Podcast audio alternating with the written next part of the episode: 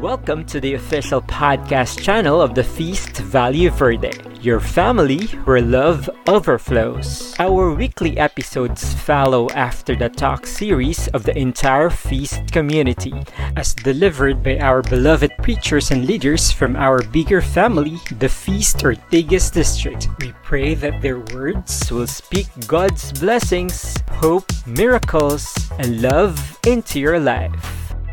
Hallelujah, hallelujah. You are a great God. Let's give the Lord a big, big, big, big shout of praise. Thank you, Jesus. I've been declaring that this is the day that the Lord has made. And what will you do? We will rejoice and be glad. Come on, everybody, give the Lord a big, big hand. Because I believe when praises go up, the blessings come down. When praises go up, blessings come down. Nakaka-bless ang mga bagets nagsisiawit. Napakagandang testimony ng mga kabataan natin ang namumuno sa pagpupuri at pagpapasalamat sa ating Panginoon. By the way, pakiisip nga, sino mga kaibigan nyo ang nagdadalawang isip? Mahal ba ako ni Lord? Meron ka bang inner conflict? At pakinggan nyo mga issue ah, mahal ba ako ni Lord? Meron ka bang inner conflict? May kaibigan ka bang clingy? O ikaw clingy? Masyado ba yung attachment mo sa mga bagay, sa mga tao? Pakitag sila ngayon. Pakitag sila ngayon because the talk today, the powerful talk will speak about it, yung pagiging attached natin sa worldly wealth and so on, yung divided tayo, ano bang dapat i-prioritize? Ano ang para sa akin? Ano ang para sa ibang tao? Ano ang para sa Diyos? Yan. Nag uh, umaarangkada na ako. By the way, welcome first time attendees to your Feast at Home, Feast Ortigas District. We welcome you and please do connect with us. And by the way, may bali-balita. According to Chismisology report, mga first time attendees, may regalo daw ang district sa inyo. Kaya we will connect with you. Please do register and we will giving you will be giving you a gift. And please do not attend the feast without a prayer. Ano bang pinagdadasal nyo? Are you praying for friends? Are you praying for a family member? Are you praying for a cause? Are you praying for a dream? Now that you've entered this uh, online live event, kahit yung, yung recording nito you've, you've been attending, bring all the prayers with you. Because I believe that our great God will do great works in great events like this. Ayan, dami natin mga comments. Oh, uh, shout, shout out kay Mikey Biernas. Ayan. Chismisology. Ngayon lang narinig. Maraming ganyan mga chismisology report. Pag maganda ang mga balita. Ayan, blessed Sunday everyone. Sige, please on keep on commenting. Keep on chatting there. Uh, binabati ko lahat ng mga nanonood sa Facebook Live, sa YouTube. Please, please respond. Please do type wherever you are blessed and whenever you are blessed. But I can't wait for the word because a great, great friend will be preaching today. I know it's going to be powerful, right? I claim it. I sense it. Early in the morning, I sense it. Anong parameter ko? Nawala yung wifi signal nila sa bahay lang. Kaya kwento na lang niya sa inyo mamaya. Pagka ganyan may mga disturbances, we don't want to over-spiritualize. But I believe great things will be hindered. Pero hindi. The cause of the Lord will prevail. Sabi nga sa Matthew 16:18, di ba? Uh, the gates of hell cannot prevail against the church. Shout out to our Peace Ortigas District Builder. Ayan po, si Brother Jay Ogawin. Yan. And happy 12th anniversary to everybody. At marami pang iba. So, let's prepare our hearts and mind for the Word of God.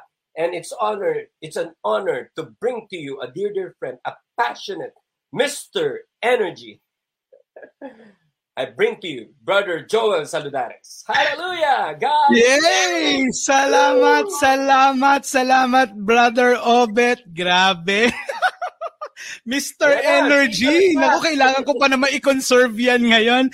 But yeah, salamat, Brother Obet. You know what, Brother Obet? Allow me first, before you go ha, wag ka muna aalis dyan. Before you go, I wanna thank you you know, it's always a privilege, it's always an honor to be serving and sharing the ministry with people like you people we look up to, people that mentors us. Tapos ang sarap na sinabi mo, a friend, di ba? Parang, oy, grabe, mas, mas, ako mas gusto ko na yung friend kaysa mentor eh. heart heart, di ba? Pero pero truly truly you are an inspiration. You and your family is an inspiration to us. Alam mo 'yan, kahit from afar, 'di ba? You mentor us already. How much more now that we yeah. serve together in the district. So thank you.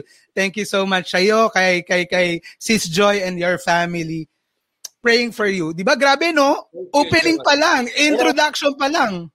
may laman na. Para may sinasabi pa si Brother Obed. I have to say this. Um, isa sa mga X-Men gift yata sa akin ni Lord. You are glowing in the spirit. So, Amen. I'm just excited to go preach the word. God. Amen. Salamat, salamat, Brother Obet. We'll see you again later. But yes, welcome, welcome everyone to our feast at home. Yan, sa mga nanonood, streaming live now on our Facebook page, in our district Facebook page, in our YouTube channel, Feast Ortigas District. Pero alam mo, yun yung pinakamaganda ngayon sa Feast at Home is you can watch it anywhere you are, basta may internet ka, or anytime. You just go back to the page, to the YouTube channel, watch us anytime of the day, kung kailan malakas ang internet mo, kung kailan ka pwede, di ba? So, so, yes, it's a happy, happy, happy Sunday. Do you believe that? Sige nga, Patulong nga ako, can you type down in the comment section, Happy Sunday. Come on, come on. Paulanin nyo nga sa comment section. Batiin nyo yung mga kasama nating nanonood. Ayan, sinilip ko pa. Ayan, oh, 84 million strong. So, tawagin nyo pa yung iba, batiin nyo pa sila, sabihin nyo sa kanila, Happy Sunday. Why? Because indeed, every feast at home Sunday is a happy, happy Sunday. Do you believe that? Why? Because we come together as a community, as a family, as a church. What? To celebrate the goodness of God. Amen? Do you believe that? God is good? If you believe that God is good, if you experience God's goodness every single day and every single time, Can you type it down in the comment section? God is good. Come on, God is good. Ayan, ayan, ayan. Aantayin ko yung pag-type nyong yung God is good. Di ba? May happy Sunday na, may God is good pa. O di ba talagang yan ang nai-experience natin in our feast at home. Kaya nga, anong encouragement ni Brother Joel sa inyo? Make the feast at home your Sunday afternoon habit, 2 o'clock to 4 p.m., di ba? Join us in our Holy Mass, in our worship, in our message as we receive God's word, as we receive God's message. And hindi dyan natatapos yan. To experience the full circle of what Feast at Home is all about, join us later in our after party. Mamaya, ipipin natin dyan sa comment section yung link into our after party. Pero wait, before I continue, the next one minute, medyo nakita ko naman ang ginagawa nyo, pero mas gusto ko pa gawin nyo pa. Di ba? Gawin natin yung ilan to, yung 85 million, gawin natin ano, 1 billion. Can you do two things? One, first, can you share this video in your wall? Ayan, share this video in your Facebook wall, in your messenger, in your chat groups, Or second, you can also, kanina nakikita ko na eh, but do this again. Tag your friends, tag your family in the comment section. You know what? You, you don't know. Hindi mo alam kung sino ang mabibless ni Lord. Amo, kahit marami tayo dito, kahit ang dami-dami natin dito, ako I believe God always has a specific and personal message to us all. God will speak to us personally deep in our hearts. So, are you ready? Pero talking about the comment section. Ayan. Binanggit na ni Daddy ni, ni Brother Obet eh, pero ituloy pa rin natin. Pwede bang painitin at pag-alabin natin yung comment section all throughout the session? Alam mo, nung live feast tayo, mas madali para sa aming mga preachers to engage you. Nakikita namin kayo dyan, energetic kayo o inaantok kayo. Pero dito, o oh, nakatingin lang kami sa, ayan, nakikita ko sarili ko. O kaya pag sisilipin ko dito sa phone ko, sarili ko pa din. Pero pag nagta-type kayo sa comment section, kahit paano nararamdaman at mas nararamdaman namin kasama namin kayo. Kaya paingayan natin yung comment section. Anong lalagay nyo dyan? Just type in your comments, your reactions, magpa-emoji kayo dyan. Pag may tumatak sa isip nyo parang, uy, Instagrammable to. I-type nyo uli dyan as you listen to the talk, how God is speaking to you. Respond to it. How? By typing your comments. Kung ano yung, alam mo yun, by doing that, we can bless one another. We can learn from one another. Okay ba tayo dyan? Sige nga. O sige, itetest ko kayo. Sample, sample. Paulan nga dyan ng heart emoji. Ayan, paulan naman kayo dyan ng heart emoji. Ayan, ako din, magpapaulan din ako ng heart emoji. Yan ha. Ayan, okay. So are you ready? Are you ready to begin today? Amen? Handa na ba kayo? If you are ready to die, today, to die, parang, parang naging Australian accent yun ha. Today, I would like to preach to you God's message that says, whoop, wait, take a deep breath, sabay-sabay tayo so we can receive God's message. Exhale. One more time. Inhale. Exhale. And today, God wants to tell you give to God what belongs to God. Can we repeat that? Can I? I will repeat that. I will repeat it again for you. Give to God what belongs to God. Now, the question is this. Ano nga ba? What belongs to God? Ano nga ba ang meron ng Diyos? Ano nga ba ang pag-aari ng Diyos? But later, We'll answer that later. We'll dive deeper into that question. But but to introduce today, we continue with our series, The Clash. Have you ever experienced, have you ever experienced yung parang may nagtatalo sa kalooban mo? Yung parang nagtatalo yung nararamdaman ng puso, ng isipan mo. Yung parang ano, may mixed feelings, may mixed emotions ka. Yung parang nalilito, nalilito, nahihilo, nahihilo. Yung ganun.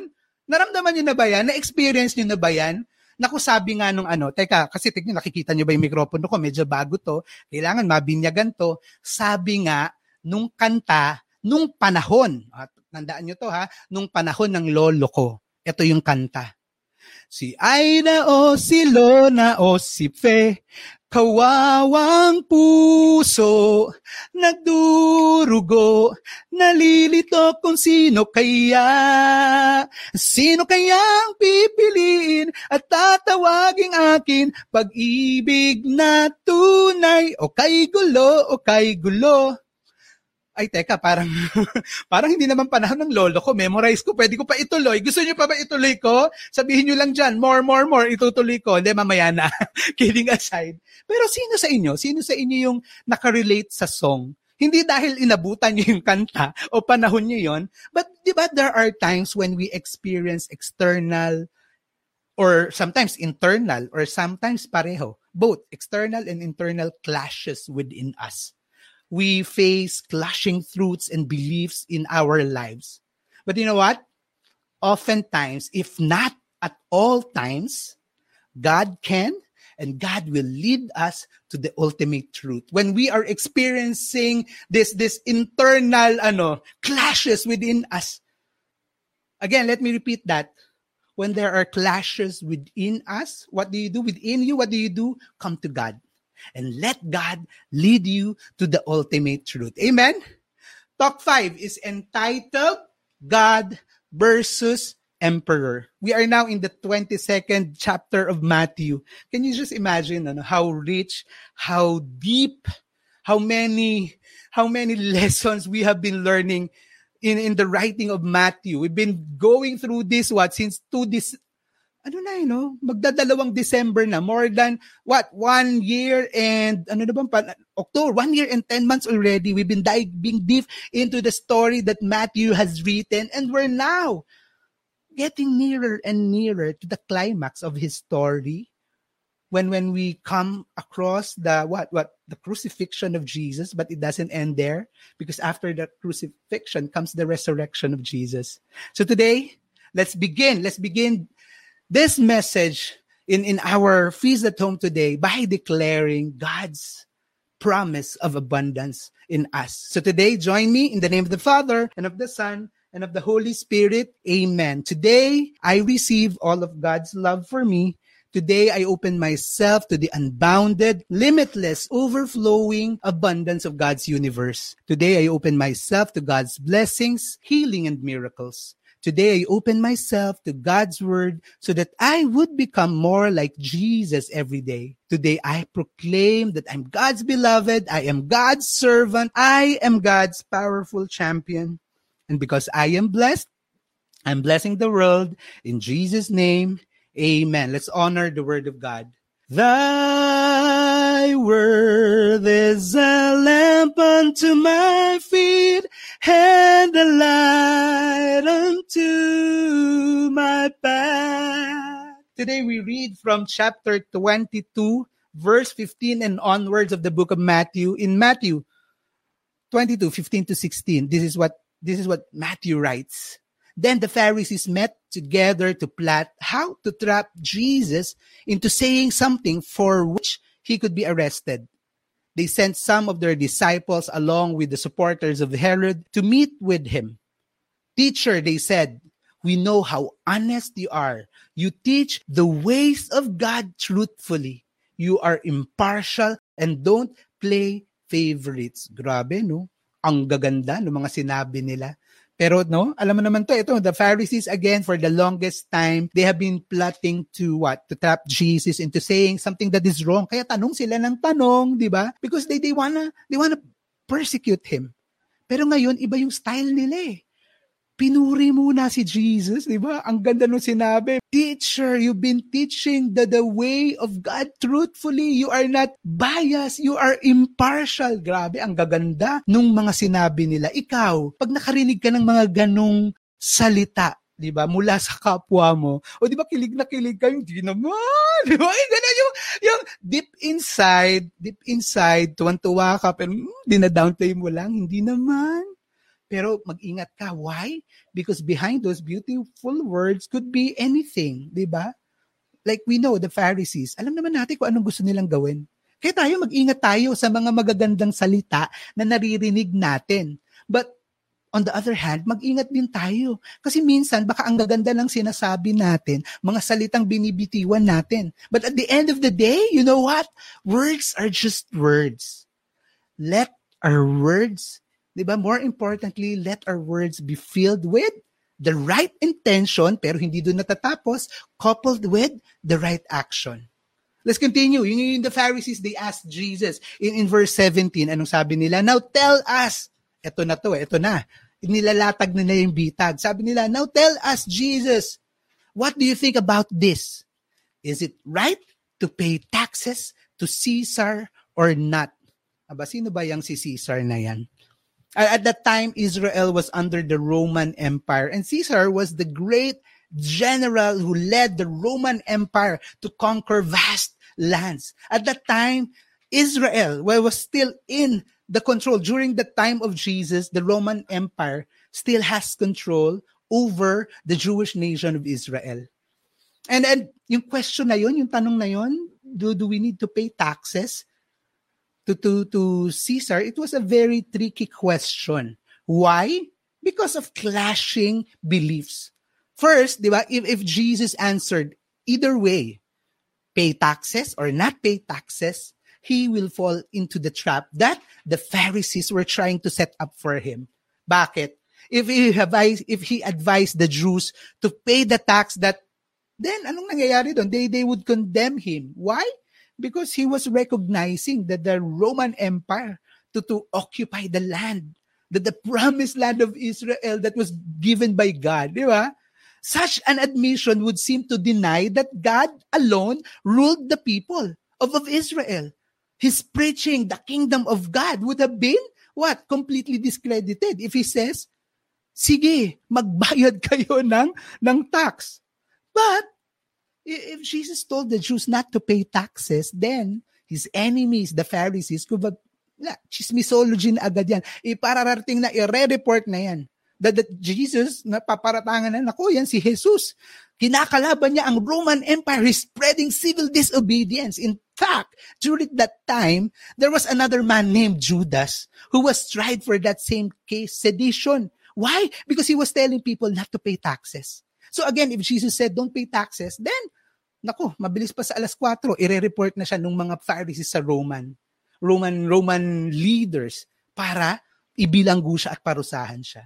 Again, if Jesus said we should pay our taxes, the crowd would have seen him as unfaithful to God.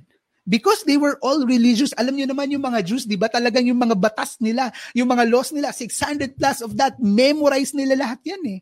And then if Jesus said, sige, magbayad kayo ng tax, di ba? Ano, Parang ano, parang sinasabi niya, hindi ka loyal kay God. Hindi mo sinusunod yung utos ng Diyos. But you know what? Jesus, Jesus knew the motives of the Pharisees. Alam mo naman si Jesus, eh, alam naman niya. Wala naman tayong maitatago sa kanya. Diba? Wala tayong pwedeng itago sa kanya. So the Pharisees, behind the good words that they had for Jesus, had an evil motive. But there is something, you know what? There is something more scary than evil. Tanong niyo ako ano? It's doing evil and believing that you're doing good. At ganun yung mga Pharisees, the religious leaders, they were in denial. They, they thought that they were doing something really holy, even if they want to murder Jesus, they want to kill him. They, they were plotting evil against him and they believed that that was the right thing to do. Yun ang problema. They thought they were fighting for God, but in reality, they were fighting God. Bakit? Eh, pinadala nga ni God si Jesus eh. Again, face it, sometimes tayo mga tao, we, we humans, we have that crazy ability to what? To believe in our own lies. I mean, we already have the tendency to believe the lies that other people tell us, 'di ba? Tayo nga, ingat-ingat, lalo na sa panahon to, ingat, hindi lang sa panahon to, tagal-tagal na. Ingat sa fake news. 'Di ba? Ang daming drama-rama sa hapon, may sarswela pa. But worse is, 'di ba? Hindi lang yung mga sinasabing kasinungalingan ng iba na pinaniniwalaan mo. Worse is when you start to believe your very own lies, the lies that you tell yourself when we tell ourselves what that we are not able when we believe that we cannot make it that we cannot accomplish and make our dreams happen that, that when we believe that we are weak we are powerless we are ugly we are undeserving of what of god's love of god's grace when we believe ito ito yan yung other side. Pero ito kabilang side. When we believe and justify the wrong that we have done, believing that what we are doing is right. Yung ano, yung parang, hahamakin ko ang lahat. 'Di ba? Mamakamit ko lang ang pangarap ko kasi sabi ni Lord, kamtin ko ang pangarap ko to the point that what? 'Di ba? You're abusing yourself, you're abusing others, may tinatapakan ka na, 'di ba? Yung parang gagawin ko ang lahat, kahit na mali, gagawin mo para lang matupad ang pangarap mo, 'di ba? And you believe na ay tama ang ginagawa ko para to sa pangarap ko. Are you getting what I'm trying to say? Again, in these times, what do you need to do? You need to come to Jesus to let Jesus point you to the ultimate truth. When you're in doubt, come to Jesus, go back to Jesus. At the end of the day, ask every day, every day, when, when you come to an end of your day, as you prepare to sleep, siguro try to ano, ask Jesus, ask the Holy Spirit, ano, mag, mag ano ka, mag CT scan ka, i-x-ray mo yung sarili mo, yung buong araw mo, and then ask, what have I done wrong today? Alam mo sa Psalms 139:23 yung psalmist anong sabi niya? And I I hope this can be a prayer that we pray every night. When when the psalm says, "Search me, O God, and know my heart. Test me and know my thoughts. See if there is any wicked way in me and lead me in the way everlasting." Again, at the end of the day, come to Jesus and ask Jesus, di ba? Examinin mo yung konsensya mo, ibigay mo sa Diyos at hayaan mong allow the Lord to lead you to the light, to lead you to the truth.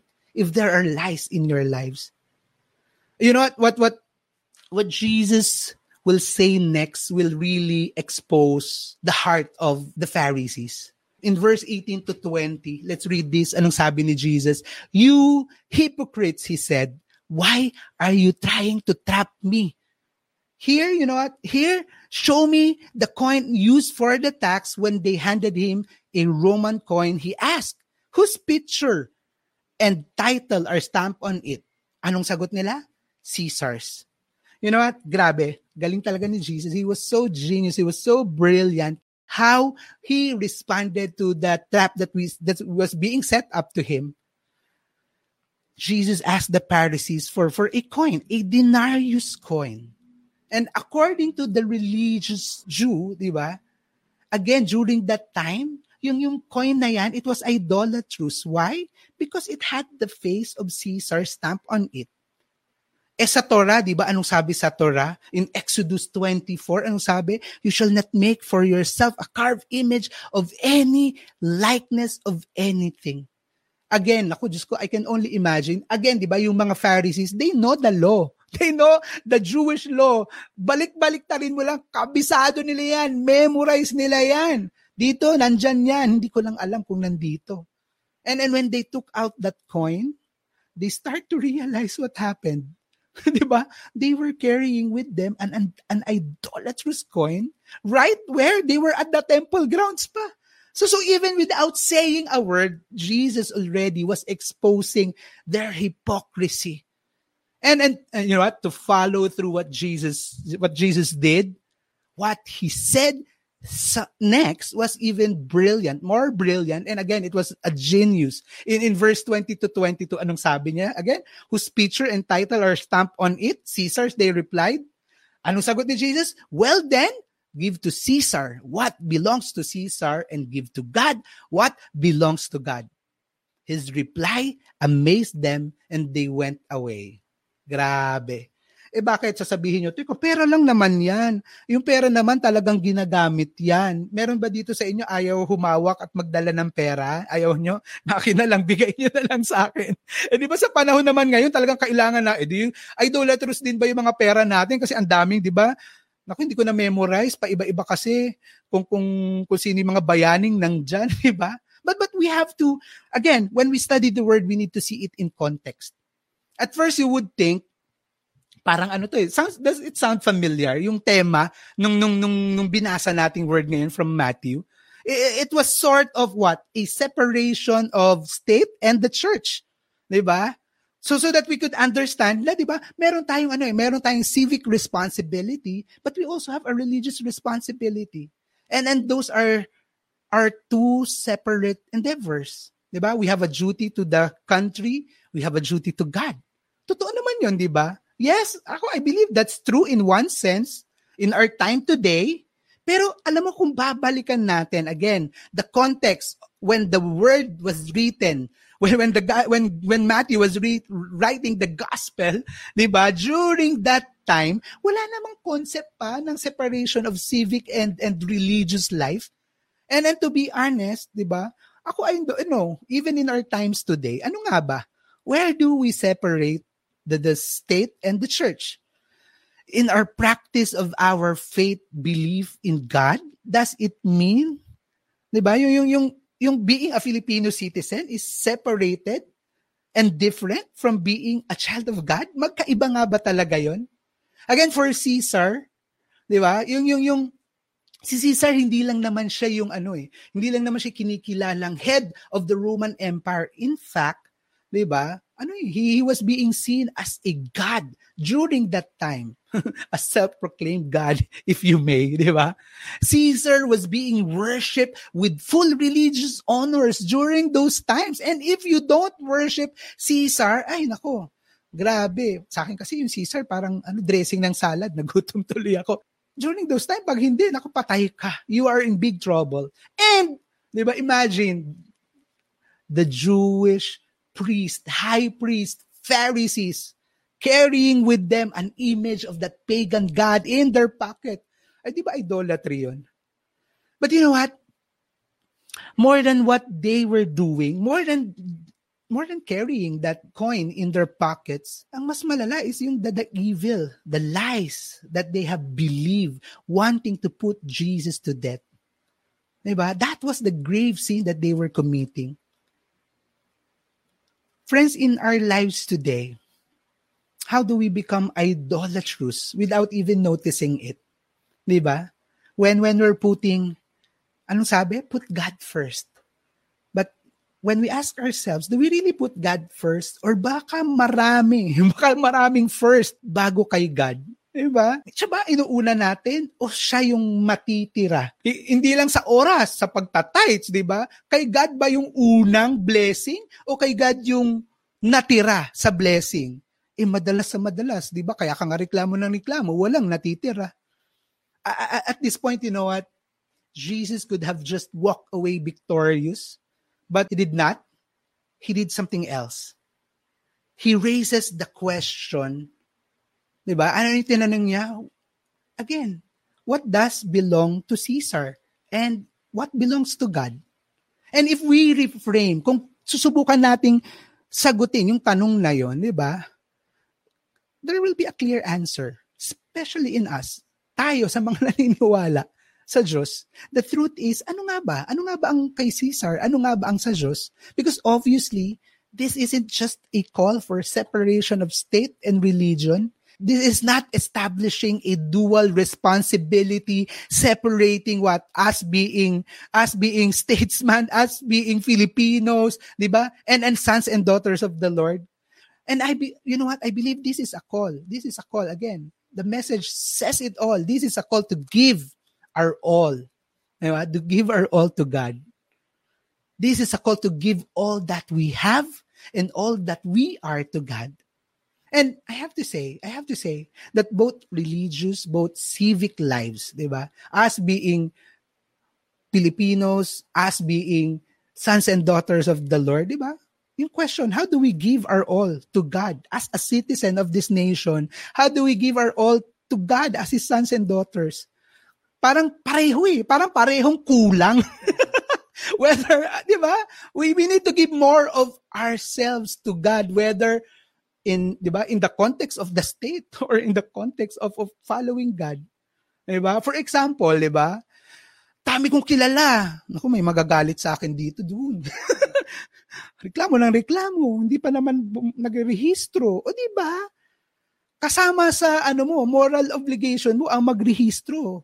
Hindi lang bilang Pilipino, pero bilang anak ng Diyos. Kasama rin sa moral obligation mo ang bumoto na naaayon sa iyong konsensya. Di ba? Perlas na bilog, wag tutulog-tulog. Diba? O kaya, o balik rin natin. Minsan ano no, parang ay issue to ng state. Lord, wala ka dito, labas ka dito. Pwede bang ganun? Lord, usapang politika to, labas ka dito. Again, friends, Jesus was not trying to evade the question. He was declaring a spiritual truth.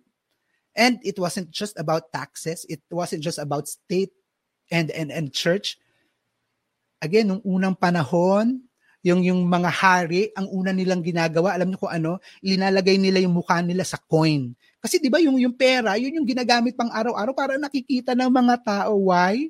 'Di ba? Kasi parang sa kanila gusto nila kami ang namumuno, 'di ba? But but you know what? God, 'di ba? He didn't need to do that. Diba? He needed need to stamp his face in a, a, a, photo as a proof that he is the king. Kasi if you were a Jew listening to Jesus during that time, totally gets mo agad eh. Sabi sa inyo yung mga Jews, aral sila. Aral sila sa salita ng Diyos eh. And nung nagsasalita pa lang si Jesus at sinasabi niya yun, gets na nila eh. Diba? When, when God created the world, He enthroned Himself as King over the universe. And He didn't need a coin to put his face on to remind people why. You know why? Ito ang ganda nito. Why? Because God stamped his face where? In your hearts, in your life, in you. That's why Jesus is saying, give to God what belongs to God. Why? Because you belong to God. Again, you are an imago day. When we say an imago day, may tatak Di ba? May tatak ng Diyos, ang buhay mo, ang puso mo, ang katauhan mo, ang pagkatao mo, may tatak ng Diyos. When God created you, He breathed life into you.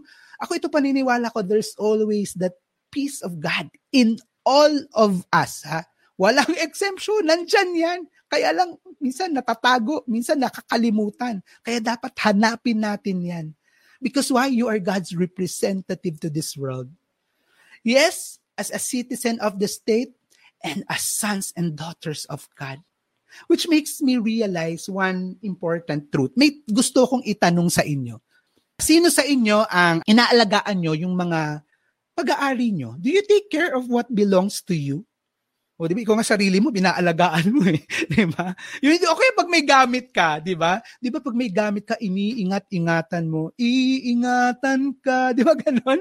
Lalo na pag bagong-bago yung gamit mo. Naku, di ba? Naku, yung mga Naku, meron ako napupuntahang bahay, yung ano, yung mga sopa, yung mga salad set nila, yung may plastic pa, hindi pa tinatanggal, para ano, hindi nadudumihan yung ganon. O kaya, o, ito, aminin mo, lalo na yung mga lalaki, di ba? Grabe kayo sa kotse nyo. O kaya ko to sabihin kasi ako hindi ako mahilig sa malinis na kotse. Ang requirement ko lang sa kotse may aircon. Pwede na ako doon.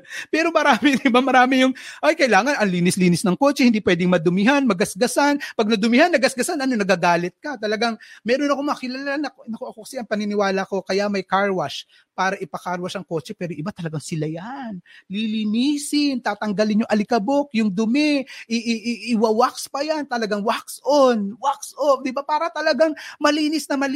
O kaya yung sapatos nyo, di ba? Kulang na lang, wag mo iapak. Yung, naku, di ba, kaya inis na inis ka pag tinatapakan yung bago mong sapatos kasi madudumihan agad. Again, di ba? Pag meron kang pag-aari, tama, iniingatan mo. Tama? And the same way that you are God's imago Dei.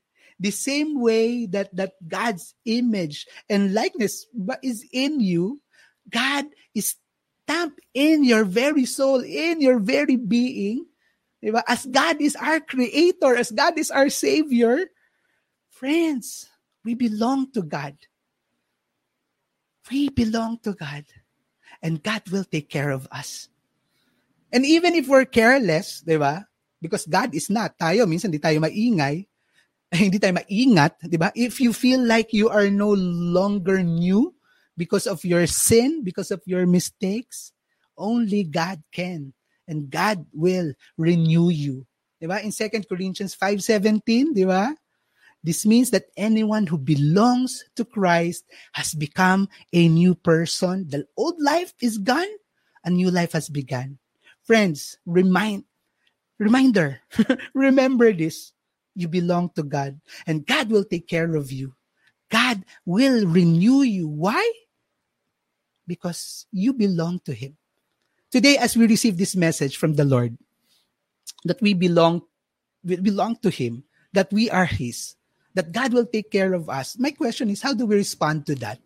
I want to end by sharing with you a short story that happened siguro mga ano yung yung start ng story na ito has been happening more than a year already. Baka more than two, three years ago na nga eh.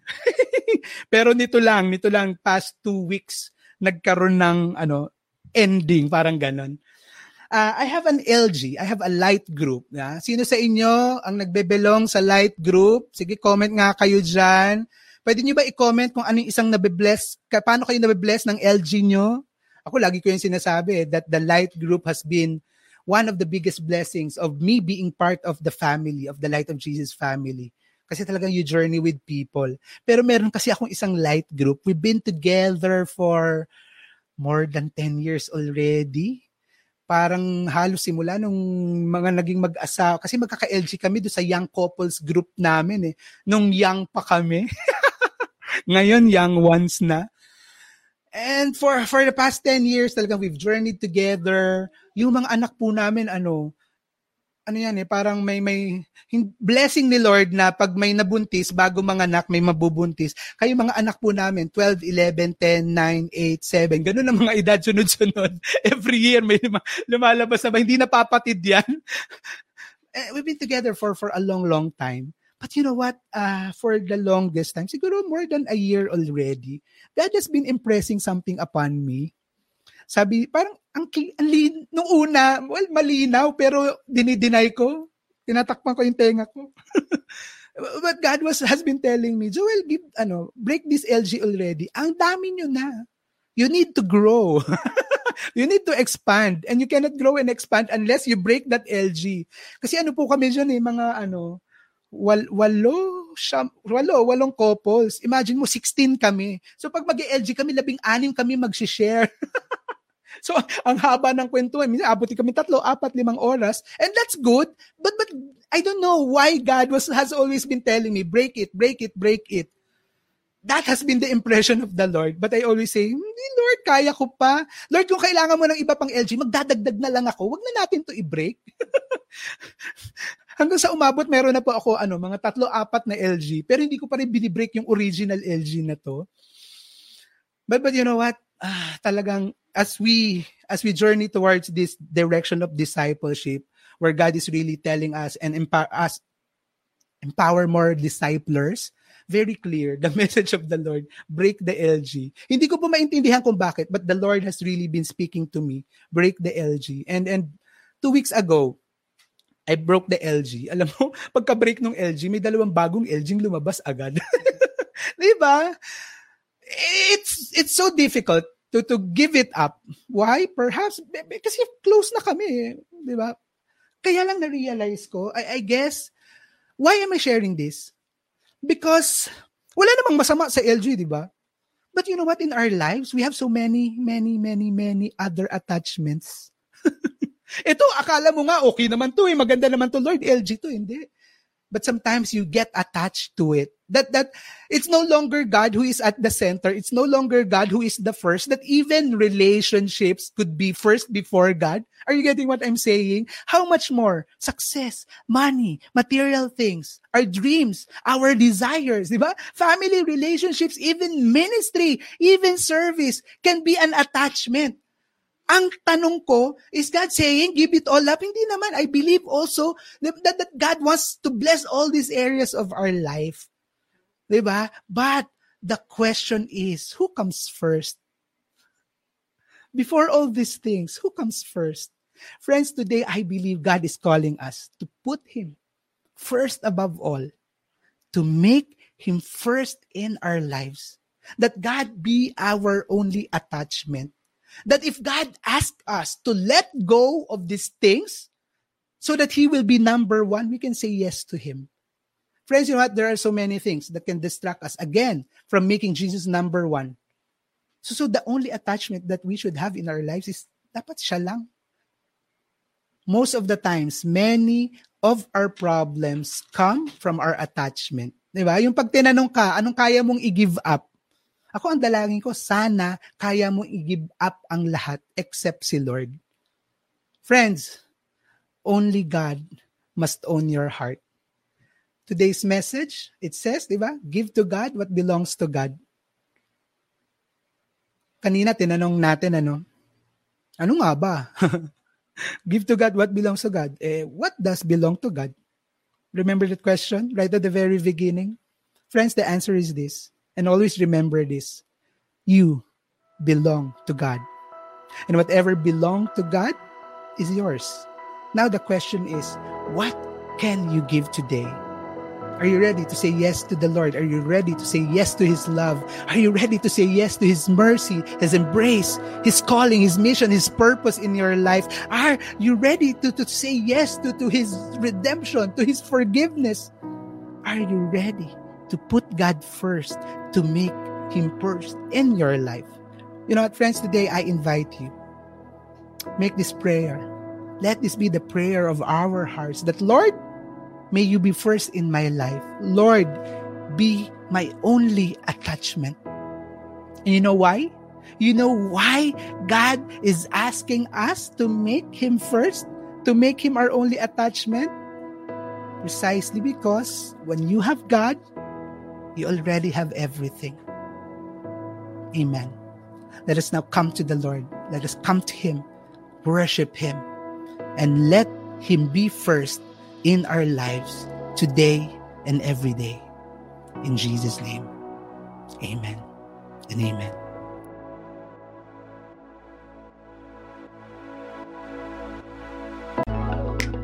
Thank you for joining us for another episode of the Feast Valley Verde podcast. We look forward to having you in our online community as well, which you may find inside facebook.com slash groups slash FVV online community. See you again next Sunday.